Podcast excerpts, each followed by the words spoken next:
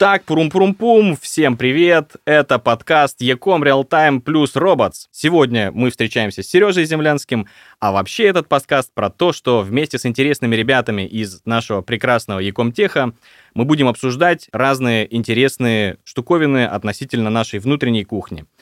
Например, мы будем разговаривать, что делает Ecom Тех Ecom Техом.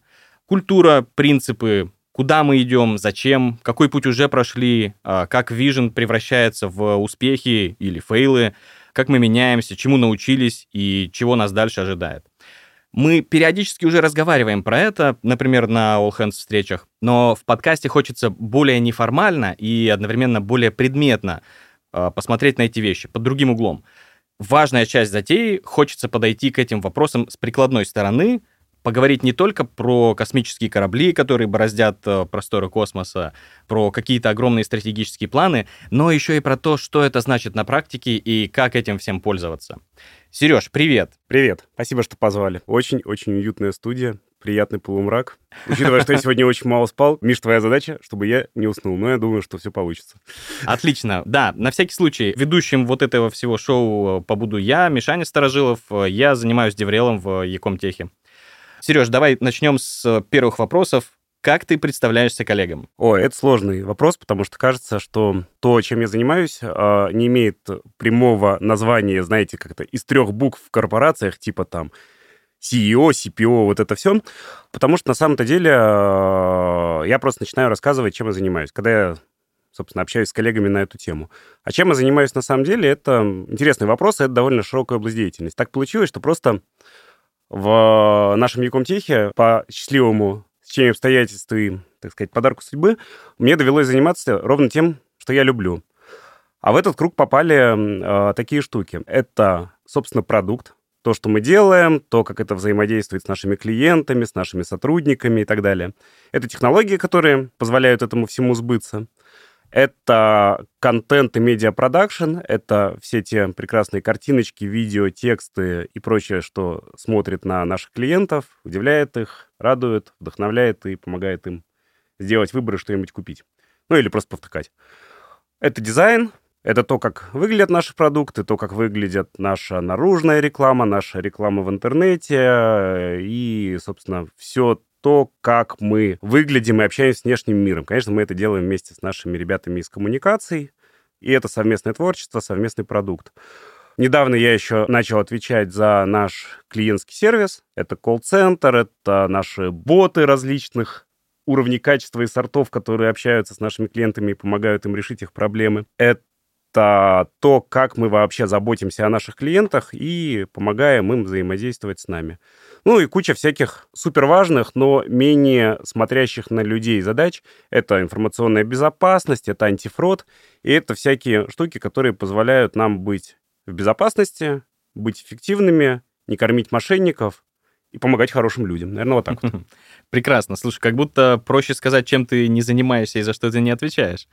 Окей. О, это хороший вопрос. Э, как-то со свойственной мне, так сказать, активной жизненной позиции любознательности я пытаюсь залезть очень многое в нашей организации, и всегда оказывается, что есть что поделать и к чему приложить руку. Такая вот ползучая автоматизация. Очень круто. Мы шутим в Деврел команде, что Яком Тех — это команда тех, кому не все равно. И тех здесь не только про технологии, но и действительно про ребят, которые неравнодушны ко многому. Круто. Слушай, я немножко сделал домашнюю работу и хотел бы поговорить про прошлое.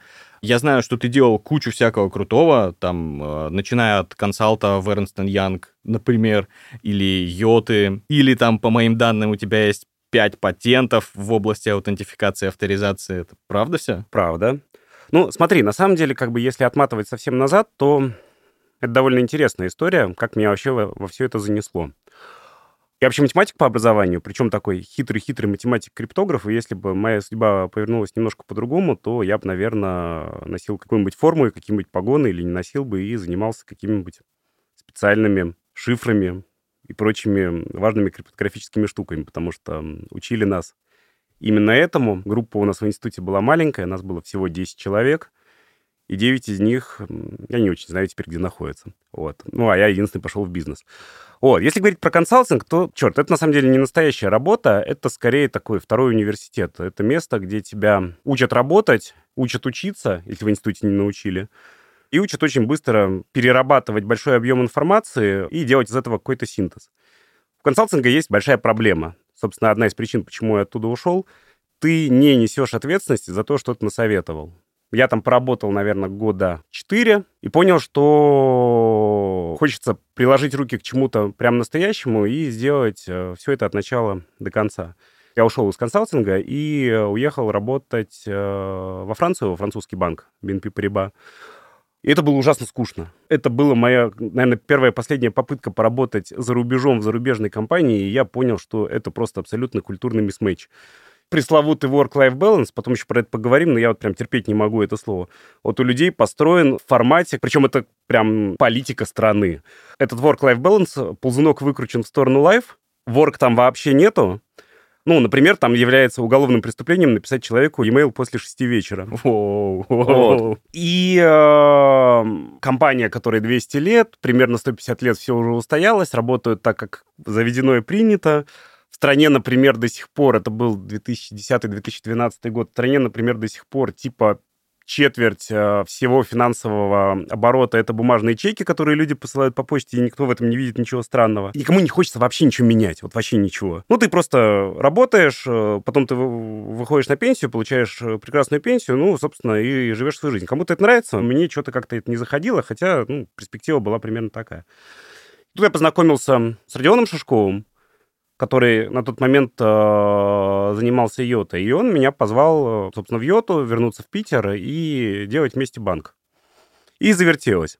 Нашей проблемой на тот момент стало, что мы немножко опередили время, и наша основная идея была сделать суперудобное мобильное приложение, суперудобный транзакционный банк, еще и привязанный к балансу мобильного телефона, где ты можешь сделать примерно все. Сейчас это кажется абсолютным комодити, типа, ну и что, это есть у Тинькова, у Сбербанка, у всех. Тогда этого не было ни у кого, и на нас все смотрели как на слегка умалишенных. Мы это все сделали, потом э, случилась сделка Йоты с Мегафоном, на тот момент эту историю решили не развивать, потому что очень страшно. Ну, казалось, что на 40 миллионов человек такая история не полетит. Мы не попали в рынок, вот буквально, мы опередили его буквально на год. Если бы мы немножко протупили и сделали это попозже, то сейчас бы была совершенно другая история, но это как бы один, наверное, из моих очень серьезных профессиональных фейлов, но который я даже не знаю, как можно было бы исправить. Наверное, не так сильно торопиться. Ну, а потом все пошли заниматься своими делами. Я пошел заниматься собственным бизнесом. Родион пошел в почту, и ну, через там много лет мы опять встретились в самокате. А если говорить про патенты, ну, это интересная история. Это, опять-таки, такое наследие культуры йоты. Нас многие родом из детства, вот э, я родом из йоты. Мы очень стимулировали изобретательскую жилку у сотрудников и у самих себя. И, например, компания, если ты что-то придумал на работе, во-первых, помогала тебе оформить патент в Соединенных Штатах Америки, и, во-вторых, ты являлся автором этого патента. Ну, то есть, по сути, это история про фиксацию персональных результатов и возможность впоследствии с этого заработать. Ну и вот, да, я был э, CTO в банке в Йоте, я много чего делал руками, много чего придумывал сам. И вот э, напридумывал, кстати, много штук, которые... Ты, кстати, вот вспомнил про эти патенты, я про них не вспоминал, наверное, года три. На самом деле эти штуки сейчас активно используются там во всем мире, и, наверное, если бы я был жутким патентным троллем, сейчас бы мог посудиться там с каким-нибудь Амазоном или э, еще кем-нибудь, э, чтобы, так сказать, мне вернули на базу то, что я придумал 15 лет назад, как это, силой ума. Но, наверное, я не буду это делать. Слушай, это абсолютно вдохновляющая история. Здесь и про бизнес, здесь и про мотивацию к тому, чтобы постоянно всякое менять, и про историю с опережением рынка. Как будто бы мы сейчас делаем все то же самое в компании, но в другом контексте. Все так. Это Потрясающе. Ну, слушай, это модус операнди на самом-то деле. Очень быстро бежать, но при этом стараться попасть э, в идеальный временной интервал, когда ты еще первый, а клиент уже дозрел. Или ты очень быстро можешь заставить его дозреть, как в свое время получилось с самокатом, потому что это же тоже была уникальная услуга, и мы формировали и продолжаем формировать привычку. И я рассчитываю, что на самом-то деле, перепридумав опыт в том же маркетплейсе и в других розничных форматах, которые мы запускаем, мы повторим этот трюк еще не раз. Круто. Ну, к тому же опыт-то успешный точно есть. Дальше я хотел спросить, э, как так вышло, что ты оказался тут? Ты про это уже рассказал. А что тебя зацепило и что драйвит? Как будто бы тоже понятно, но если хочешь, можешь еще раз ответить. Слушай, ну, я не могу не делать. И, как я уже говорил, я не очень признаю и разделяю эту историю про work-life balance э, по одной простой причине. Если ты так разделяешь, значит, ты не считаешь работу частью своей жизни. И значит, ты хочешь поскорее этот кусок прожить и жить настоящую жизнь, а работа вроде как не важна. И то, чем ты занимаешься, это не важно. А для меня то, чем я занимаюсь, то, что я делаю, те усилия, которые я прикладываю для того, чтобы через работу менять мир вокруг себя и, на самом деле, состояние самого себя, работа — это во многом способ для меня поговорить с самим собой. Это супер важно. Ну и э, отсюда следствие. Меня драйвит то, чем я занимаюсь. Если, а, это нравится самому мне, б, я понимаю, что этим я могу вместе с командой, с людьми, которые меня окружают, это, наверное, пафосно прозвучит, но это так и есть. Что-то поменять. Даже следуя, знаешь, теории малых дел. Ты что-то делаешь маленькое-маленькое-маленькое, а потом накапливается критическая масса, и опа, мир-то вокруг тебя изменился. На самом-то деле это, мне кажется, единственный достойный способ для человека жить и взаимодействовать с социумом. Я бы хотел дальше поговорить про некоторые вещи касаемо того, зачем мы что-то делаем, по каким принципам, может быть, мы это делаем, да, чем руководствуемся. Давай начнем с того, что поговорим, откуда берутся продукты у нас. Ну, то есть, понятно, у нас есть какой-то там процесс, у нас есть какие-то цели от бизнеса, но это все булшит. Давай поговорим про то, как они в головах у нас появляются, вот у тебя, у ребят из uh, управления продуктами. Как это происходит? Как мы приходим к тому, вот какие продукты делать? Не, ну, слушай, на самом деле, открою тайну, у нас просто есть склад продуктов. Мы, э, когда понимаем, что нам нужен новый продукт, продуктов стало мало, мы идем на склад продуктов, берем продукт и вот его протираем тряпочкой и ставим на полочку, и вот продукт. На самом деле нет. А, у нас, на самом деле, же очень специфическое понимание продукта. Мы это называем продуктом, потому что нам так удобно, но на самом деле от канонических э, принципов которые мучат в школах продуктологов, что вот продукт — это должна быть самостоятельная сущность, которая самостоятельно по себе приносит ценность, обладает своим PNL, GMV. Очень бы хотелось, наверное, чтобы так было, но это в каком-нибудь идеальном мире, э, в какой-нибудь уважаемой состоявшейся западной компании, это, наверное, возможно. У нас нет. На самом деле, как появляются продукты и что нас драйвит? Мы одна из немногих компаний, где я даже не только работал, но и с которыми взаимодействовал, где бизнес, ребят, не обижайтесь, но бизнес быстрее и умнее, чем технологии. Бизнес придумывает огромное количество штук, бизнес э, бежит вперед, и на самом деле мы и есть бизнес. Мы э, вот это э, разделение там типа вот отдельно инженеры со смузи, вот отдельно там коммерсы, вот отдельно там, не знаю, операционщики, это порочная история. На самом деле мы все и есть продукт, мы все и есть бизнес. Ну а дальше что получается? Мы придумали вместе с бизнесом какую-то операционную модель, какую-то штуку, или просто собрались и поставили себе план. Ребята, нам нужно придумать, как увеличить средний чек, там, не знаю, в полтора раза, или повысить возвращаемость э, клиентов в два раза, или просто заработать в четыре раза больше денег, чем мы заработали в прошлом году. Садимся, начинаем черепить. А что можно для этого сделать? Очень быстро начинают проявляться и проступать какие-то штуки. Например, ага, кажется, что подрастает новое поколение, кажется, что они совершенно по-другому взаимодействуют с миром, с технологиями, с приложениями, у них другие интересы, им другое нужно. А у нас приложение, ну, давайте, что там греха таить, для тех, кому за 30. Оно для них удобное, все, но веселье и души не просматривается. Давайте подумаем, что можно сделать. И понеслась. Мы начали делать игры, причем это очень быстро случилось, мы в июне подумали, давайте попробуем сделать какую-нибудь прикольную игру, просто чтобы люди в ней залипали, и дальше добавим туда какие-то механики для того, чтобы это не только позволило людям проводить время в приложении и чуть больше его полюбить, но и ну, что уж греха таить, больше покупать и больше с нами взаимодействовать и пользоваться. Очень быстро возникла идея, а давайте быстро проверим. Полез в телефонную книжку, друзья детства вспомнилось, что в свое время э, ушли в геймдев, и так там и остались, делали кучу классных игр от Аллодов онлайн и прочих э, хитов в области мобильного гейминга. Ребята, а давайте сделаем что-нибудь вместе. За полтора месяца запилили очень прикольную игру, которая станет таким первым пробным шагом вообще в гейминговой платформе, которая появится в э, всем нашем Якоме со связанными идеями, со связанными смыслами, с какими-то сезонными запусками, типа там на Новый год, на 8 марта и так далее. Быстро проверили, всем зашло, сейчас запускаем, дальше поехали. Ну, вот так появляется продукт. Ну, это как-то тут же обрастает командой, людьми, которым не все равно, которые этим горят, которые это делают, которые там, не знаю, ночью не спят, э, могут мне позвонить в 2 часа ночи, а что ты думаешь об этом? А, я тоже не сплю и говорю, о, а зашибись, а давайте попробуем. Через два дня это уже появилось.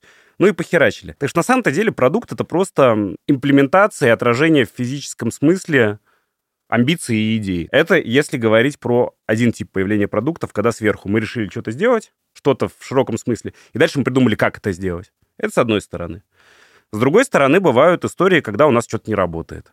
Ну, то есть мы понимаем, что неудобно, мы понимаем, что можно лучше, мы понимаем, как это можно полечить технологиями, и появляется какая-то технологическая разработка, какая-то платформа, какой-то продукт, который позволяет нам либо экономить деньги, либо зарабатывать чуть больше на операционном уровне. Ну вот как-то так. Слушай, очень круто. Мне кажется, что ключевое здесь это не про появление продуктов, а про то, что мы и есть бизнес.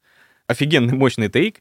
Инженерный шовинизм никто же не отменял, и ты правильно говоришь, что мы такие сидим все, воу-воу, мы там айтишечка, у нас все по-другому отдельное юрлицо, там, господи, прости, и вот это все. Очень интересно. Смотри, недавно ты сходил в подкаст к Юрию Агееву в Make Sense, и там рассказывал про некоторые принципы. Ну, как сходил? Я сидел на диване. Юр тоже сидел на диване, и мы сидели на разных диванах. Это очень важный момент, в принципе. Да, да, прошу записать протокол. Так вот, а, вы с Юрой обсуждали некоторые принципы, по которым мы вот у себя внутри живем, внутри большого Якомтеха. Давай обсудим. Там есть некоторые вещи, которые хочется подсветить. Вы говорили, я просто напомню сейчас для ребят, кто не слушал подкаст, про Ссылка скорость. в описании, ставьте лайки, подписывайтесь на Юру. Да. Юра, ты мне должен. Так вот, э, вы говорили про такие принципы, как скорость, честность, качество, стабильность и про то, что мы базовая инфраструктура. Вот смотри, это, ну, такие лозунги, с одной стороны, а с другой стороны... Я бы сказал, это тосты. Тосты. Ну, выпьем за стабильность. Да. Не чокаясь. До дна и об пол. Да, но смотри, эти штуки сами по себе, каждая в отдельности, вроде бы понятные. А вот хочется понять, как они реализуются и как они друг с другом уживаются. Например, история про скорость — это, ну, значит ли, что мы там все делаем очень быстро, и иногда жертвуем там качеством кода или стабильностью, как это работает? Слушай, вот то, что ты назвал, набор тостов, я, кстати, не помню, чтобы мы именно эти тосты называли у Юры, но неважно, бог тебе судья.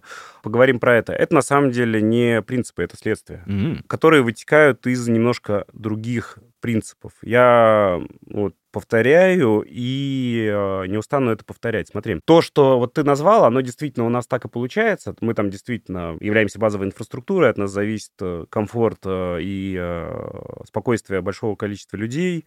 Мы делаем все это хорошо, качественно, и нам не все равно. И вот не все равно — это базовый принцип на самом деле. Если ты равнодушен к тому, что ты делаешь, и если ты не понимаешь, зачем ты это делаешь, и это тоже важный момент, то ничего не получится. А дальше если ты, у тебя есть какая-то задачка, и ты находишься в какой-то сложной ситуации для того, чтобы ее решить, если тебе не все равно, ты придумаешь и выкрутишься.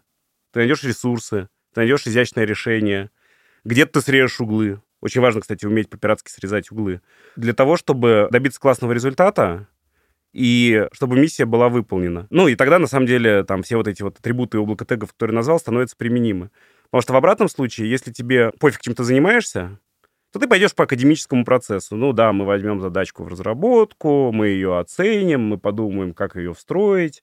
Ну и, например, там через три квартала мы ее, наверное, зарелизим. И так бывает. И это возможно для каких-то, возможно, гигиенических, несрочных штук, которые можно делать по спокойному процессу и не рвать все жилы. Но мы же как бы организация, которая похожа на двигатель внутреннего сгорания. У нас как бы, извини, не взорвется, не поедет. И такие взрывы у нас происходят достаточно ритмично. И довольно ритмично мы все собираемся э, очень быстро. У нас даже уже появился такой внутренний мем. У нас э, примерно раз в 3-4 дня собирается военный совет. Когда случились какие-то прилеты, ну, типа, супер изменилась конъюнктура на рынке, или э, кому-то из команды пришла в голову очередная невероятная идея, типа, давайте сделаем рефералку и запустим ее через две недели. Ну и дальше мы думаем, как это делать. Можно делать по нашему типовому процессу, а можно включать режим пиратов и варваров и э, сделать это как-то по-другому. Но в итоге результаты все равно получаются. А потом, на самом деле, вот это вот то, что мы быстро сделали в пиратско-варварском режиме, это уже начинает обрастать каким-то мясом, ложиться в стандартные процессы, устаканивается, шестеренки встали, все закрутилось и э, уехало в стандартную операционную модель. А на фронтире этой стандартной операционной модели продолжает взрываться и, так сказать, выпекаться что-то, что будет нас определять, например, через полгода. Потому что тут же важно, мы, если так осмотреться, поднять голову от клавиатуры, ты себя находишь в абсолютно новой компании. Занимаемся чем-то абсолютно новым. задачки новые, стратегические цели, если можно в нашем случае говорить про стратегии, потому, про стратегию, потому что она у нас, как правило, там максимум на полгода вперед определена, а дальше все, а дальше разберемся. Абсолютно новая компания, новые люди, все старенькие остались, но еще новых приросло. И тут же как-то горизонт э, и э, пространство мира, с которым ты взаимодействуешь, оно сильно расширяется. Это же как вот в старых стратегических играх был туман войны, который постоянно расширяется. Вот мы занимаемся где-то строим базу, а где-то туман войны рассеиваем. Слушай, ты сказал много сейчас интересных вещей. Я некоторые отдельно подсвечу, чтобы прям выделилось и совершенно не забылось. Прекрасная абсолютно метафора с э, двигателем внутреннего сгорания. Это примерно те ощущения, которые, кажется, все и испытывают. Вроде где-то бомбит, но ты понимаешь, что это не просто рядом, а ты вот и есть этот бомбеж сам. Это очень крутая метафора. Мне нравится, точно заберу в деврельские всякие артефакты и подходы.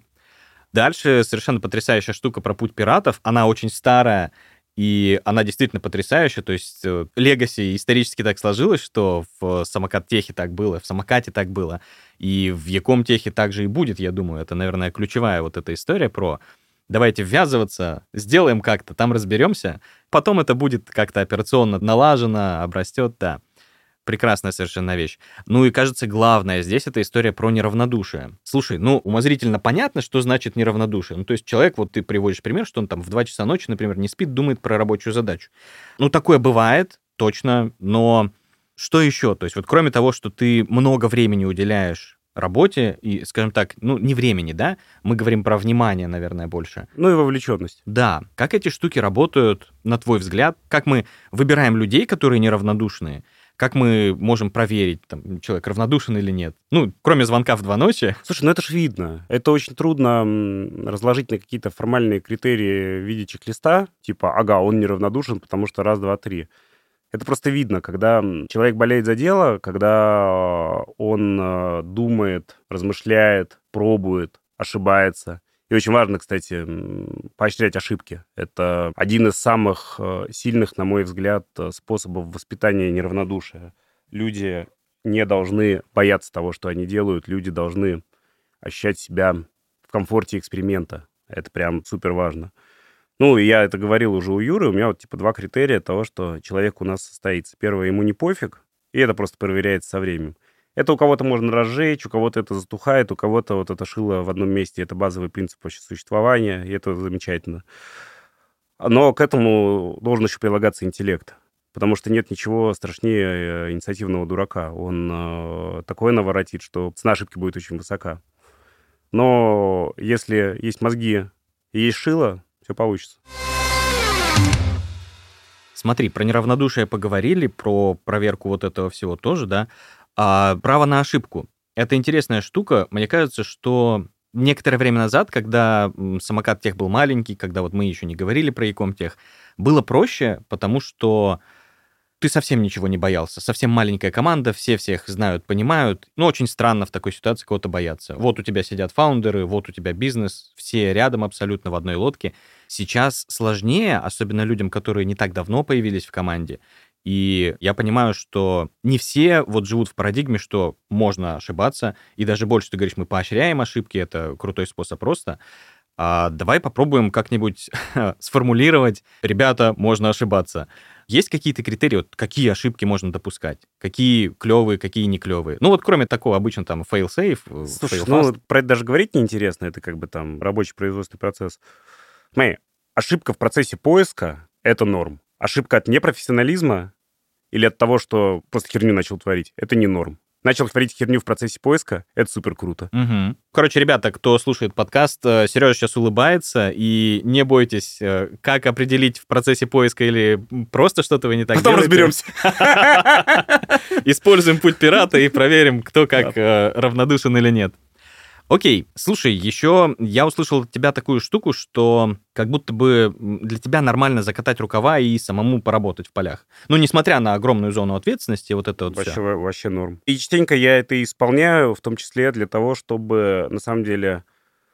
Во-первых, это такой важный фактор сплоченности команды, потому что я просто ненавижу вот эту историю, что ну, вот я типа менеджер, я руководитель, мне в этом разбираться не надо, я тут за ниточки дергаю. Гнать таких руководителей э, просто каленым железом. Если ты чем-то занимаешься, за что-то отвечаешь, ты должен разбираться просто до подвала в том, как это устроено, потому что иначе ты просто не сможешь этим руководить. И да, это часто инвестиции энергии, но это очень важно и для того, чтобы помочь команде, и для того, чтобы зарядить команду, ну, и на самом деле для того, чтобы самого песок сыпаться не начал, прям вовлечься, закатать рукава, что-нибудь сделать вместе.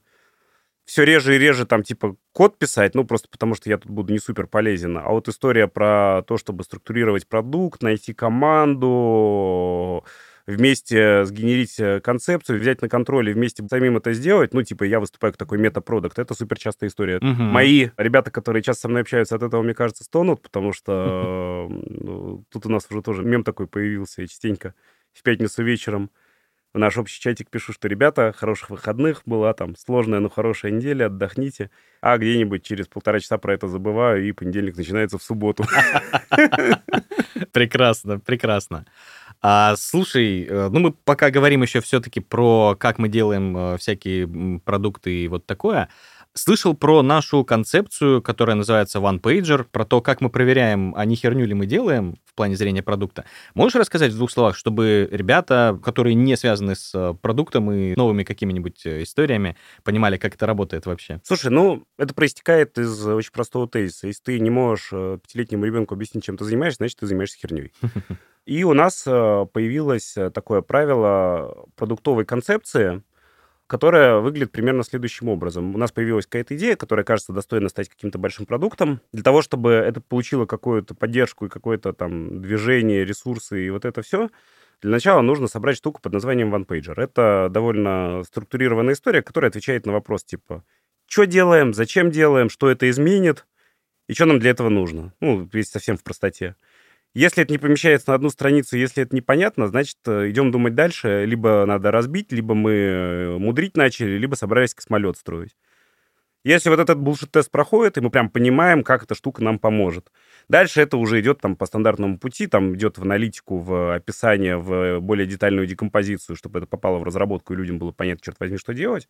Но как бы базовые смыслы, да, мы проверяем именно так. Если люди не в состоянии быстро это сделать, Значит, опять же, что-то там не так, надо еще подумать. С концепцией или с людьми? Ну, слушай, концепция же тоже э, не со склада концепции берется. Склад продуктов я запомнил, да. Это прекрасно. Окей, смотри, ты рассказываешь про крутые вещи, которые звучат сейчас понятно, но кажется, что не все люди родились с э, вот таким mindset ом и набором таких скиллов. Давай поговорим, а что нужно там уметь и знать, чтобы успешно вписываться вот в такую историю. Как ты думаешь, что, может быть, какие-то скиллы, которые можно подкачать, или там на что обратить внимание? Я, наверное, в этом плане буду говорить непопулярные вещи, но мне кажется, что если говорить особенно про софт-скиллы, которые становятся все важнее и важнее, Нельзя просто так подумать, ага, я хочу качать свою коммуникабельность. И, типа, прочитаю книжку про то, как качать коммуникабельность, буду качать коммуникабельность. Надо просто внимательно смотреть на то, что у тебя вызывает сложности и чем тебе не хочется заниматься, от чего тебя прям прийти и тошнит. Например, ты не любишь ходить на зумы. Ну, очень банальный пример. Я прям знаю людей, которые терпеть не могут ходить на совещания и общаться. И тут два варианта. Вариант первый, тебе нужно изменить свою работу так, типа, чтобы ты был в зоне комфорта, и тебе не нужно было это делать. А второй вариант, э, как бы отрефлексировать это и понять, а что именно у тебя вызывает дискомфорт, ты чего-то боишься, тебе не нравится какой-то конкретный человек, тебе не нравится, что там твое лицо на камере или еще что-то. Точечно это подкрутить для того, чтобы опять-таки начать от этого кайфовать. Важная история, ты должен кайфовать с работы, иначе ничего не получится. Надо найти то, от чего ты не кайфуешь, существующей ситуации. либо это убрать, либо научиться получать от этого удовольствие. Я понимаю, что это совет уровня мышки станьте ежиками, вот, но либо ты такой какой-то есть, и нужно искать среду под себя, либо думать, а что тебе в среде не нравится, и э, думать либо что поменять ней, либо что поменять себе. Это очень такой абстрактный совет, вот, потому что э, есть миллион людей, а у миллиона людей есть 10 миллионов кейсов, ну, и каждый кейс решается по-своему. Да, конечно. Тут понятно все. На самом деле, ну, кажется, хороший тейк про найти свою зону некомфорта в работе и что-то с ней поделать. Это очень правильно, да. А, слушай, мы потихонечку подходим к тому блоку, который у меня называется «Что?». А, это история, где хочется пораспрашивать тебя про какие-то вещи в формате достижения, может быть, какие-то недавние. Немножко про тебя, может быть, про работу, может быть, нет. А, типа, какие штуки тебя, вот, например, вдохновляют? Давай не про работу тогда, потому что про работу вроде поговорили. Я несколько лет назад задумался о том, а зачем это все, зачем этим всем занимаюсь. Ну, потому что кажется, что я просто нахожусь в потоке, получаю от этого удовольствие, но большая цель, она не про деньги, там, не про материальное и вещественное, она непонятная. Я начал для себя это формулировать, понял, что я хочу заниматься штуками, может быть, некоммерческими, но которые оказывают такой существенный импакт на мир вокруг тебя в долгосрочной перспективе. Я потом даже узнал, оказывается, у этого есть там специальный термин, импакт инвестирования, все такое. Инвестиции, которые не принесут тебе никогда денег, то есть такие инвестиции курильщика, вот, но при этом которые сделают мир лучше. Звучит как какая-то такая благообразная фигня, но за этим стоит довольно глубокий смысл. А дальше мне с друзьями пришла в голову следующая мысль. Если посмотреть на вот текущую вот эту всю повестку в области климата, там, Парижский договор, снижение выбросов углекислого газа и так далее, есть история про то, что сейчас э, на Западе всякого рода производственные компании, типа там Марс, Unilever и так далее, их облагают дикими налогами в области выбросов э, углекислого газа. Ну и предполагается, что они, наверное, должны инвестировать в свое производство для того, чтобы эти выбросы снизить. Это долгая история, они будут долго этим заниматься, большие инвестиции, вот это все. Но есть, как всегда, бизнес и экономика придумывают хак, и хак мы придумали следующий. Вот смотри, мы владеем каким-то участком земли где-нибудь в стране третьего мира. Или, например, мы купили участок, где предполагается лес под вырубку. И, внимание, не вырубаем его. Угу. И просто ты поддерживаешь лес, ты там, не знаю, следишь, чтобы его там какие-нибудь местные не вырубали, не жгли, все такое. А, просто лес. Но на базе этого леса можно что сделать? Можно выпустить, на самом-то деле, а, токены, выбросов в воздух кислорода и, типа, уменьшение углекислого газа. Какие-нибудь там специальные уважаемые аудиторы-консультанты это фиксируют, что, да, действительно, там гектар леса спас столько-то кислорода в атмосфере. И дальше этими токенами можно на самом-то деле гасить налоговую базу для крупных корпораций. И в этом случае ты абсолютно хороший человек. Ты вообще ничего плохого не делаешь. Ты поддерживаешь лес, ты, так как это, расширяешь легкие земли. Ты умудряешься получать деньги для того, чтобы покупать новый лес, просто за счет того, что он растет и, и дышит, и все такое.